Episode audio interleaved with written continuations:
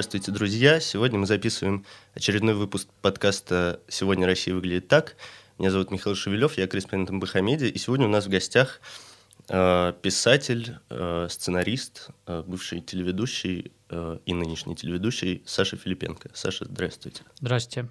У вас только что вышла э, новая книжка, которая называется «Возвращение во строк». Она же очень о, о сегодня. Насколько эта история документальная? Она прямо э, вот под копирку, э, или все-таки там есть некоторые художественные допущения? Конечно, там есть художественные допущения. Я, во-первых, вы читали, там есть две э, истории, которые э, лежат в основе этой книги. Во-первых, история, которая происходит с Петей, с ватными палочками и с тем, как следователи пытаются найти угу. и ошибаются в ДНК. Это история, которая происходила много лет назад в Германии, которая меня тоже потрясла, но мне она нужна была исключительно для того, чтобы мне хотелось написать книжку, которая будет прикидываться детективом, потому что сейчас мне кажется, что для того, чтобы рассказать какие-то важные вещи а читателю нужно его еще все-таки оторвать от Фейсбука, Инстаграма и всего подряд, э, сериалов, и предложить, э, в общем, э, мне кажется, книгу, которая еще и плюс ко всему, она, если в ней есть какая-то социальная нагрузка, да, то она еще все равно должна быть интересной, как мне кажется. Угу.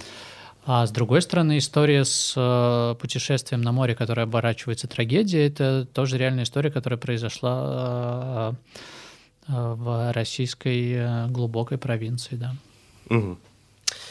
Тогда хотел бы еще поговорить о, собственно, методологии там, написания да. этой книжки, поскольку э, там сейчас, э, опуская то, как с художественной точки зрения mm это происходит, именно вот работа с, с действительностью это же такая, по сути, журналистская во многом работа. Потому что я вот, э, собственно, сейчас перед подкастом вам рассказывал о том, что я наткнулся в, этом, в этой книжке ровно на документ, который я использовал в своей статье, когда писал про самоубийство полицейских. В книжке речь идет о э, серии самоубийств в детском доме в российском провинциальном городе.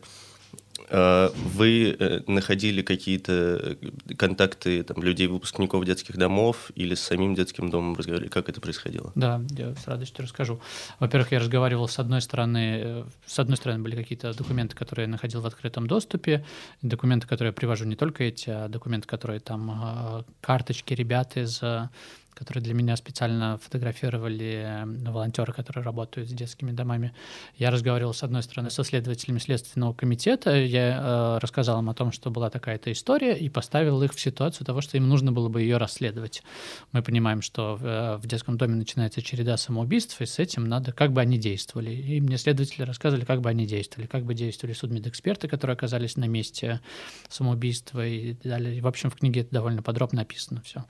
С другой стороны, я разговаривал с детьми, и все допросы и разговоры следователя в тот момент, когда он разговаривает с ребятами, это, по сути, мои интервью с этими ребятами. Я не разговаривал с детьми в детских домах, потому что это очень сложно, не в смысле того, что сложно с ними поговорить, а сложно их разговорить, когда они находятся внутри детского дома, они говорят, что да, все хорошо, а, мы пошли гулять, и нам особенно нечего вам рассказывать. Но очень много информации я получил от ребят, которые сейчас уже а, благодаря помощи волонтеров э, я смог взять большое количество интервью здесь с ребятами, которые живут в московских семьях, э, год уже, два после усыновления, и они как раз э, готовы начинать говорить, рассказывать какие-то не, не самые лицеприятные вещи. Скажем, как мы узнали в истории про то, что происходило в Челябинском детском доме, да, когда мы узнали о ужасающих изнасилованиях и так далее. Это узнали не от детей, которые находились внутри детского дома. Дети, угу. которые были в семьях, спустя несколько лет, почувствовав себя в безопасности, начали рассказывать об этой истории. И здесь ровно так же, ровно так же я вышел на эту историю про аминозин, которая стала важной тоже в книге, потому что вот ребята мне рассказывали, 16-летний, который парень, например, один, он, я рассказываю об этом, год своей жизни пролежал под аминозином, да, и мы сейчас понимаем, что мы находимся в ситуации, когда в России по-прежнему есть карательная медицина, и мне кажется, что это одна из важных тем в книге, о которой важно говорить. Смотрите, а вы когда пишете вот такую книгу, которая, ну, действительно затрагивает там много важных, угу. э, видимо, социальных вопросов, вы стремитесь этой книгой что-то изменить? Вы, у вас есть ощущение, что она может повлиять? Я, как бы страшно сейчас это не прозвучало, не верю в то, что книга может на что-то повлиять, но я верю в то, что книга вместе с работой журналистов, вместе с работой общественников в этом случае может повлиять. То есть я верю в то, что моя книга может стать каким-то осколком, причиной для разговора, для диалога, который сейчас у нас происходит. И все вместе мы, безусловно, должны объявлять войнушку тому, что происходит. И ну, нужно понимать, что я все-таки пишу художественный роман, да, я пишу, как мне кажется, я делаю вот эту вот фотографию, вот у нас сейчас, знаете, там после травли ко мне как-то подошла женщина и сказала, что я хочу вашу книжку подписать для ребенка. Я говорю, ну, наверное, ребенку рано читать такую книжку. Она говорит, нет, она еще не родилась. Вот когда она родится э, и попросит меня спустя 16 лет прочитать что-нибудь про то, как мы жили, я дам ей травлю. Я увидел только тогда, это какая-то презентация была в темноте, я увидел, что эта читательница была беременная. И это, мне кажется, там какой-то главный комплимент, потому что, ну, значит, у нее совпадает, наверное, или мироощущение, или она бы хотела его дочери рассказать так, как я это рассказал, да, в какой-то такой форме. А, в этом смысле я не знаю, может ли, ну, на какого-то одного человека, может быть, она может повлиять, на кого-то другого совершенно не может повлиять, потому что мы читаем рецензии, я вижу, что там кто-то воспринимает это как, а, там, не знаю, руководство действия, как кто-то воспринимает это как а, там, роман художественный, кто-то воспринимает это как агитку либераста, который э, хочет рассказать, как в России все плохо, хотя трава зеленеет, и надои и молока увеличиваются. Да? И, и у всех совершенно разное мнение. Мое дело написать про эту историю. Там, да, вот я и занимался два года, да, и писал это. Я думаю, что это, конечно, какой-то сизифов труд, но который нужно делать. Как вам кажется, это чисто российская история, которую вы описываете? Я пытался фиксировать то, что происходит здесь, потому что какое-то большое количество времени э, я проводил сейчас здесь, э, в России. А, и, конечно, все истории, а, а, они документальные, и история с э, смешная история с капсулой, которую там в конце концов залило дерьмом, да, и история с э, мощами, которые передают да. санкционкой. Это все реальная история. Мне нравится не выдумывать самому ничего. Единственное, что выдумано в этой книге, это, кроме художественной всей фабулы, да, это две эти сестры-близняшки, которые ссорятся. Но мне кажется, что это какая-то такая, пускай лобовая, но довольно удачная метафора того, что происходит сейчас с нашим обществом, когда совершенно одинаковые люди вдруг жутко поляризовались и придерживаются разных взглядов, хотя вот совершенно одинаковые.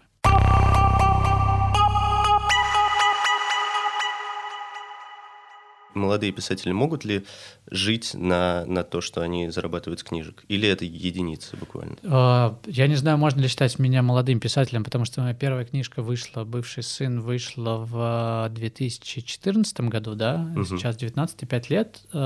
Прошло. Нет, какой? Даже 20 сейчас. 20 уже. Эти писатели отстают от жизни. 20 ну и плюс я ее писал раньше, да, мне кажется, что я пишу там, ну, наверное, лет 10, да, а, как-то с момента, когда меня там еще публиковал Белорусский пенцентр как раз, а, какие-то мои первые рассказы. У меня вышло 5 э, книг, а, которые вроде как все романы, но крохотные, поэтому кто-то называет их повестями. Неважно, вышло пять книжек, да. Я сейчас могу жить за счет литературы исключительно, потому что меня приглашают читать лекции, мои книжки переведены на 11 языков я путешествую. Но это, в общем, какой-то какие-то деньги, которые собираются у вас а, по чуть-чуть отовсюду, и которые, угу. ну, это такой вопрос, сколько вам нужно для того, чтобы ну, жить, да, у всех по-разному, да, кому-то этих денег хватило бы, кому-то этих ну, денег в смысле, не хватило это, бы. Это, это, это деньги не только с, там, с продажи э, книжек, это собирательно из разных... Ну, еще... у меня у всех книжек хорошая судьба. Я получал какие-то литературные премии угу. э, за эти книжки, тоже какие-то небольшие деньги, но я их получал. А, вот, конечно, переводы — это основной э, достаток, потому что когда книжка выходит во Франции, в Германии, где угодно, вы получаете за права на то, чтобы... Потом у меня проданы права на экранизацию третьей книжки, это тоже какая-то. Сейчас э, «Красный крест» будет в театре, и время от времени мои рассказы читают разные... Э, Собственно, в Гоголь-центре. В Гоголь-центре будет, угу. да. «Красный крест» в сентябре, и плюс Александр Филипенко будет читать еще один вечер, по сути, тоже литературный спектакль, где он будет э, читать мои рассказы. Это дро- другой спектакль будет. Угу. И в этом смысле как-то все по чуть-чуть э, складывается, и, но по сути все это приносят книги, да. Вы только что сказали, что э, ваши романы печатаются в журнале «Знамя», и как будто бы э, там в, в нашей жизни э, ну, постепенно и уже на, на самом деле давно уходят такие толстые литературные журналы из нашей жизни, mm-hmm. и их все меньше и меньше.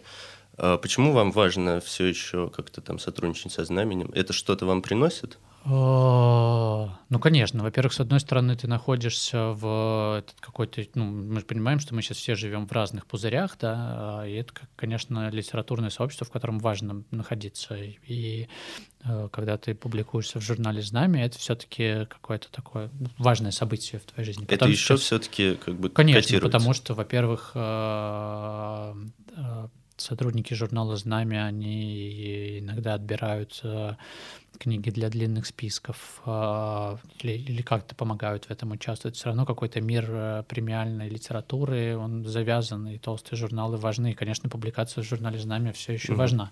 Потом, мне кажется, что они сейчас переживают очень непростой момент, но, с другой стороны, мы видим, что они возвращаются, например, я, я сейчас могу ошибаться, но, по-моему, Кольта, э, во-первых, есть журнальный зал, который, сайт, который публикует все uh-huh. толстые журналы, да, по-моему, Кольта начинает тоже выкладывать сейчас mm. э, ссылки на все журналы, то есть как-то они возвращаются, и в этом смысле у меня есть ощущение, что, может быть, даже э, толстые литературные журналы будут какую-то вторую жизнь mm. обретут. Э.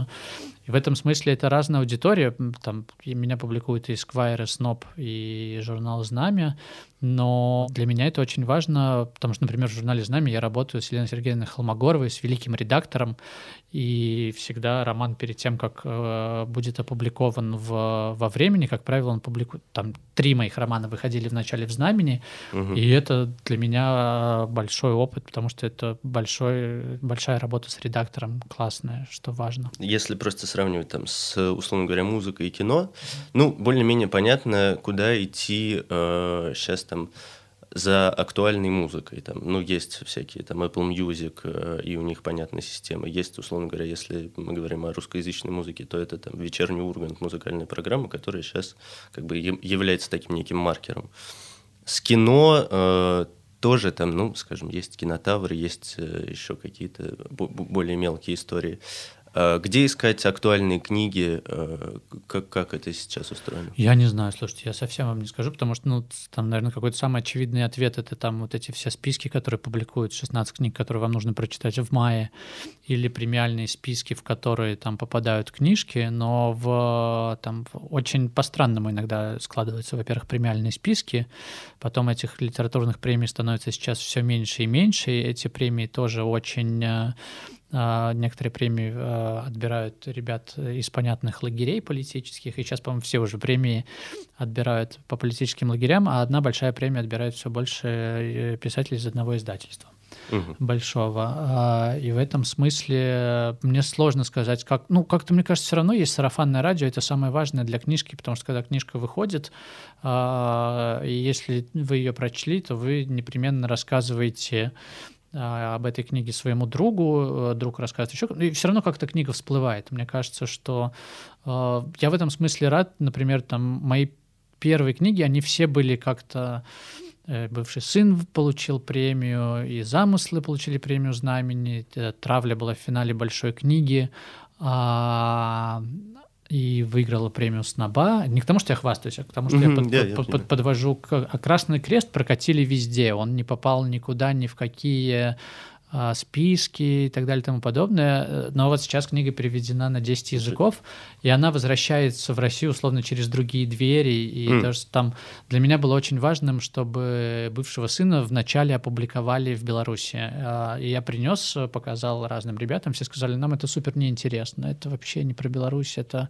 Я сказал, окей, хорошо, его опубликовали в Снобе вначале, он стал самым популярным лид-постом Сноба за год, и сразу выиграл русскую премию. И он пришел точно так же в Беларусь через другие двери, и сейчас он, по-моему, то ли 4, то ли 5 раз переиздан, я просто не очень угу. знаю. Цензура, которая там сегодня, в 2020 году в России э, угу. распространена в, в очень многих сферах, ну, до книжек как будто бы не добралась. Пока что вот это свобод, свободное поле. При этом бывает буквально недавно вот э, была история с тем, что Библиоглобус, одна из там, крупнейших сетей, э, один из крупнейших магазинов книжных mm-hmm. в Москве, отказались брать книжку Алексея Федярова, такого юриста, э, э, юрист Руси сидящий, который написал очередную книжку о, о политзаключенных.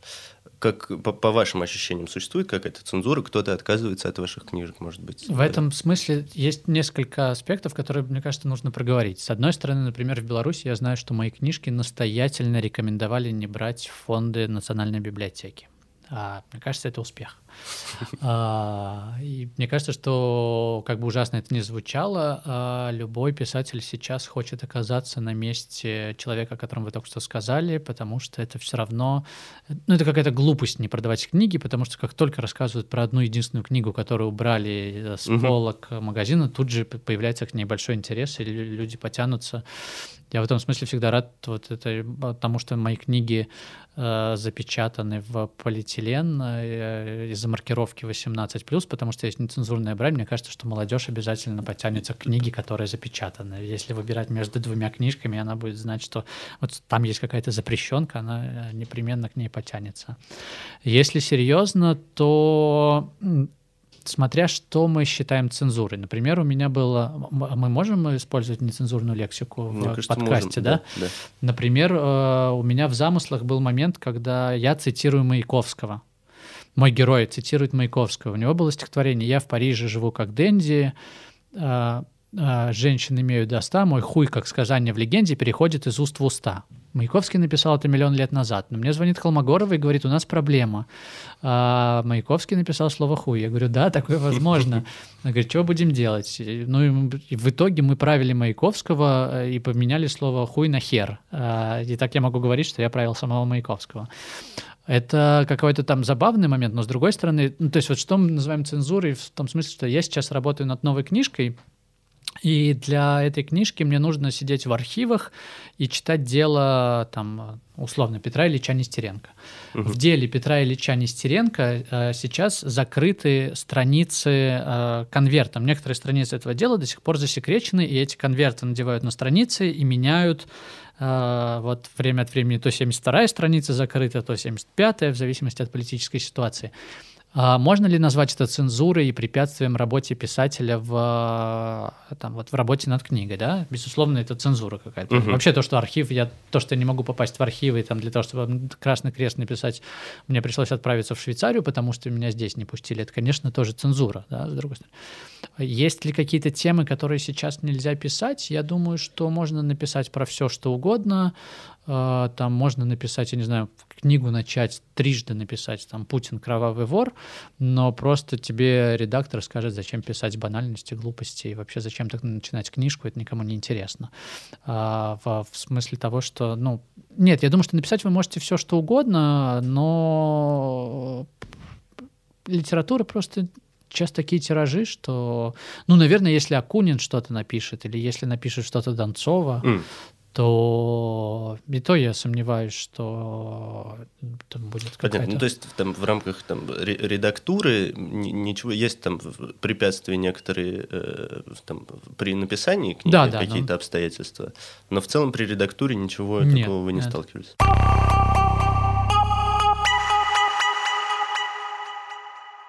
Лет 15, насколько я понимаю, да, вы живете да. в России и работаете да. здесь. При этом, ну, паспорт у вас белорусский. Белорусский, он у меня с собой могу показать. Верю. Все равно наши читатели, слушатели не увидят. А, в связи с этим хотел вас спросить, как вы э, смотрите на все эти разговоры, которые уже там не первый год идут, mm-hmm. но сейчас вроде как ослабли и, и можно успокоиться, но об, об объединении России и Белоруссии... Вообще очень интересно было наблюдать за тем, как менялось э, отношение моих друзей к России, потому что как-то я вот уезжал, уезжал, приезжал в Минск, все сидели, я в Минске бываю четыре раза в год, сейчас там все лето я провел в Минске, сейчас с сыном я торчал там, а я очень люблю Минск, там я не могу быть объективен, для меня это лучшее место на земле, и я очень тоскую и постоянно возвращаюсь туда. А, я наблюдал такую картину, когда все как-то грустили, все в Минске было очень-очень грустно много лет, когда я уезжал, и был такой жутчайший застой, а потом вдруг, когда случился Крым, а, и после Крыма я начал приезжать в Минск, мои друзья начали у меня спрашивать, ну как там у вас в России? Там же вообще все с ума посходили. И как-то все оживились, почувствовали оттепель, опять начал срабатывать, э, белорусам всегда рассказывали, что главное, почему Лукашенко у власти, что лишь бы не было войны, да, и все уже там смеялись через 15 лет, а потом, когда случился опять Крым, хоп, и опять начал mm. работать этот аргумент. Опять, смотрите, у нас нет войны, вот в Украине есть, у нас нету. И в этом смысле, конечно, сейчас э, люди напуганы, э, и люди боятся, ну, все, я, мне кажется, уже даже пропагандисты здесь э, э, не могут придумать и сказать, что кто-то в Беларуси хочет объединяться, потому что все, очевидно, никто не хочет объединяться, все хотят дружить. Э, пожалуйста, там э, все будут рады, если будет скоростной поезд и появится Сапсан между Москвой и Минском, и можно будет быстро добираться, но никто не хочет никакого там сближения, объятий, никто не хочет стать субъектом э, Российской Федерации. Угу. И мне кажется, что в этом смысле заслуга Лукашенко в том, что он за 25 лет сумел очень странным способом, очень корявым, но все-таки объяснить белорусам, что они белорусы. Э, был в Беларуси, мы там с отцом и его другом приехали в Минск, и оттуда проехались по э, местам, где э, во, во время войны э, погибло большое количество евреев, mm-hmm. и мы там брали экскурсовода, мы, он нас водил. Э, и на меня не все, но некоторые э, там небольшие, небольшие города оставили впечатление таких очень чистых, э, таких каких-то, ну, не, не, не выдающихся, да, честно говоря. Извините. Не, не, это, это объективно да, так. Да, но при этом, ну, таких чистых каких-то довольно правильных э, городков, таких, ну, почти, почти европейских. Вот э, у вас хотел э, спросить, где, где больше Европы, как вам ощущается? Здесь или, или в Белоруссии? А. Или там, ну, если сравнить Москву и Минск, наверное, это другая история. А если сравнить именно маленькие города, которые вокруг? Да, мне кажется, в этом смысле и Минск сейчас вообще новый Берлин. Просто в Минске осталось, в Беларуси осталось. Это на самом деле интересно, поэтому ездить сейчас в Минск, потому что там куча совка осталась, и ты угу. можешь наблюдать прямо за совком настоящим. Вот не, не каким-то изображаешь, потому что здесь люди, э, многие чиновники тянутся в совок, но уже все переобулись, купили себе квартиры в Ницце, а там настоящий совок, вот эти все директора заводов сейчас, которых арестовывали сахарных, если вы видели их особняки, то только хочется обнять и плакать таких коррупционеров, потому что это, ну, такое, что-то такое настоящее человеческое, эти какие-то такие, знаете, пять соток. А, и в этом смысле Беларусь, да, вряд ли может сейчас похвастаться какими-то красивыми населенными пунктами, потому что ее всю сравняли, как всегда, как после любой войны, когда другие ребята между собой выясняют отношения, там Наполеон, Первая мировая, вечно все куда-то идут, через Беларусь несут, обратно идут, опять нас несут, и в этом смысле сложно. Хотя если бы вы попутешествовали по Западной Западной Беларуси там много классных мест, красивых очень, которые стоит посмотреть. Я всем всячески рекомендую. Мне сложно говорить о том, а, больше ли мы европейцы или меньше мы европейцы, потому что я, во-первых, супер против обобщений, угу. во-вторых, это будет там, наверное, не совсем корректно, а, потому что, ну, там, я здесь много времени провожу, там сейчас меньше по каким-то там вот как раз политическим да, моментам и для себя сложным. Я проехал до Урала на машине 5000 километров. А, я был в таких местах, где многие россияне не бывали. И мне кажется, что иногда здесь люди не очень любят свою землю. Я не очень понимаю, как можно... Ну, я встречал такие помойки, которые мне просто, ну, я не понимаю. Я правда не понимаю, почему так грязно, почему нельзя. Но снег же не падает черный с неба, он становится черным уже здесь. Я не понимаю, почему нельзя помыть улицы. И э, в Москве, наверное, другая ситуация. Здесь э, я бегал недавно, здесь соль съедает по колени ноги. Э, если серьезно, то э, мне кажется, что просто в, в Беларуси все как-то проще, нет никаких имперских штук, нам не нужно никого завоевывать, не нужно никуда стремиться. А когда тебе не нужно никого завоевывать, ты можешь и дома у себя порядок навести на участке, у тебя много свободного mm. времени. Когда перед тобой не стоит а, там какие-то глобальные задачи а, решения постоянных проблем с Америкой, выяснения отношений с Китаем и еще с кем-то, у тебя остается время на то, чтобы а, посидеть с друзьями, выпить вина и как-то прибрать мусор за собой. Mm-hmm. А в своей, собственно, там, первой книжке э, «В бывшем сыне» вы довольно подробно описываете протесты 2010 года э, в Минске.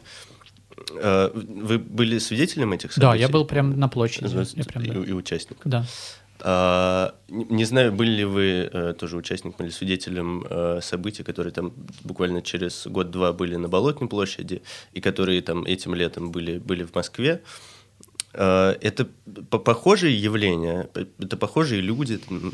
Не, не знаю, не сложно. Я был на Болотной, во-первых, угу. потому что я тогда работал э, журналистом «Дождя», и я снимал какие-то смешные сюжеты про все это дело. И про... Там же тогда вместе были э, женщины с иконами, выходили на... Я не помню, господи, где это, это было... На Сахару, по-моему? Нет, нет, это... на... Не вспомню сейчас. Но, в общем, было два больших митинга. А, на Поклонной горе. Да, да, да, да, да. Угу. А, и, и, и выходили на, на Болотную тогда люди. И, и летом этим я приезжал буквально на день постоять э, с, с вопросом, выйдет ли э, Голунов. Угу. Э,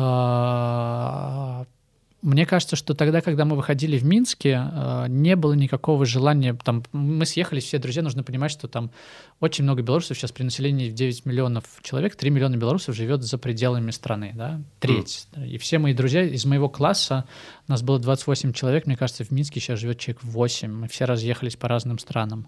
Все мои друзья разъехались. Кто-то живет в Америке, кто-то живет в Италии, кто-то еще где, и мы как-то съезжаемся в Минске. Мы все съехались тогда. И было очень важно то, почему я уезжал, почему тогда люди вышли в таком большом количестве в 2010 году. А, никто не собирался устраивать революцию. Даже когда кто-то с трибуны из оппозиционеров сказал, что Лукашенко бежал, Минск свободен, и т.д. и т.п., все посмеялись, потому что понимали, что никто никуда не убежал, что ОМОН стоит за зданием а, Дома правительства, он сейчас выйдет и всех разгонит. Но люди э, э, вышли показать, что ну, просто невозможно больше жить в этом абсурде, который происходит, потому что вот вся та чушь, которая происходит с пропагандой сейчас в России, она у нас тогда была... Нам всегда казалось, что Беларусь — это такой маленький репетиционный зал, в котором обкатывает все, что спустя 2-3 года происходит в России. И тогда все очень устали, а страна меньше, все хорошо друг друга знают. И это было какое-то такое очень неприятное ощущение, и был какой-то такой отвратительный осадок вот от всего, что происходило, такое, знаете, ну, ну прям, ну, супер неприятные какие-то штуки пропагандисты рассказывали.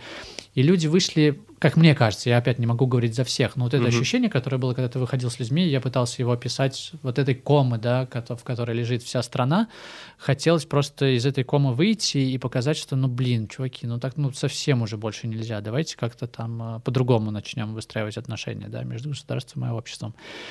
В этом смысле мне кажется, что Москва не очень похожа на Минск, потому что здесь, э, здесь нет ощущения такого прямо э, того, что застой, ничего не происходит. И в Москве угу. всегда есть ощущение, что у вас рядом власть. Здесь сидят в одних и тех же ресторанах оппозиционные журналисты и журналисты-пропагандисты. Кто-то с кем-то здоровается, а кто-то не здоровается, но у вас есть какое-то ощущение всегда такое, может быть, ошибочное, что вы можете на что-то повлиять, можете с кем-то поговорить, вот вроде как-то решить, угу. и какие-то кулуары кулуарные штуки. В, в Беларуси в этом смысле полностью была обрезана э, коммуникация, коммуникация между оппозицией и угу. властью. И, в общем, и власть долгие годы считала, что главное опасение и главный страх — это оппозиция, а потом оказалось, что главный страх — это вот друзья, с которыми ты на лыжах катаешься, да, и в хоккей играешь. И, и, и в этом смысле мне казалось, угу. что московские протесты, они как-то а, активничать, потому что в Беларуси это все-таки была разовая штука, такая десятый год. После десятого года были акции, но такого масштаба... Ну вот да, ничего не, крупного с тех пор уже не крупного, было. А потому что все как-то там вот после 2014 года изменилось. Знаете, у нас был когда чемпионат мира по хоккею, это случилось, наверное, тот же эффект, который был в Москве в 80-е годы. Всем очень понравилось. Приехало много европейцев, и даже президенту, я думаю, понравилось быть чуть-чуть европейцем. Почему и даже во время э, Минских соглашений он всем подносил бутерброды и чаю, потому что мне кажется, что ему очень хочется все равно быть частью Европы. Ему хочется быть, э, уже надоело, он в Австрию к Папе Римскому слетает, да, уже, уже надоело быть э, тем человеком, с которым никто не хочет дружить, а только Венесуэла и что-нибудь такое. И было очень э, по, по обществу, по Минску, то, что здесь сейчас описывают, когда было во время чемпионата мира угу. э, по футболу в Москве, да, э, все, все пропагандисты рассказывают, постоянно воюют со всей Европы, а потом приезжают люди, оказывается, они не едят детей, они все э, ребята, которые приехали, французы, не занимались друг другом сексом прямо на Никитской. Э. То есть мы, ну, не скатываемся э, как будто бы в такую же кому. Там, ну, скатываемся, это в смысле... Не знаю, это время покажет. Не хочу Беларусь, да, но в смысле, что тут как-то немножко по поинтенсивнее, что ли. Не знаю, у меня сейчас ощущение, правда, оттепели в Беларуси, но просто мы все э, чувствуем, что эта оттепель, она такая разрешенная, да? Ну, Потому да, что, условно, это... раньше там, если бы ты вышел в майке, на которой э, погоня, этот наш национальный герб, да, а, то ты бы сразу получил, тебя бы повязали. А сейчас все ходят, и министр иностранных дел тоже приходит в вышиванке, да, потому что и вдруг по всему Минску появляются плакаты «Якое твое первое слово народной мове», а, и вдруг начинают появляются программы, и президент начинает поправлять на совещании кого-то, к нему кто-то докладывает про автомобильную аварию, он говорит «минуточку, сдарение», там, ну и, в общем, как-то все а, и все оживились. Просто мне кажется, что важно понимать, что если вдруг нужно будет закрутить гайки, их закрутят в один день моментально, моментально и все. А может и не закрутят уже, не знаю, может быть как-то. Но пока есть ощущение, что а, как-то не так уныло как-то все смогли, как-то за, за, зажили. Может быть, это моя ностальгия, может, я сентиментальный человек, а ребята, которые все время живут в Минске и не выезжали 15 лет, угу. скажут другое, да. Я приезжаю все-таки наездами, там, 4 раза в год, и бываю там вот... Э, э, там 2-3 месяца, да, и, и в этом смысле, может быть, я уже турист и смотрю на все глазами туриста, и здесь тоже, ну и везде турист получается, да. Хорошо, Александр, спасибо большое. Спасибо. Это был э, наш подкаст «Сегодня Россия выглядит так». До свидания.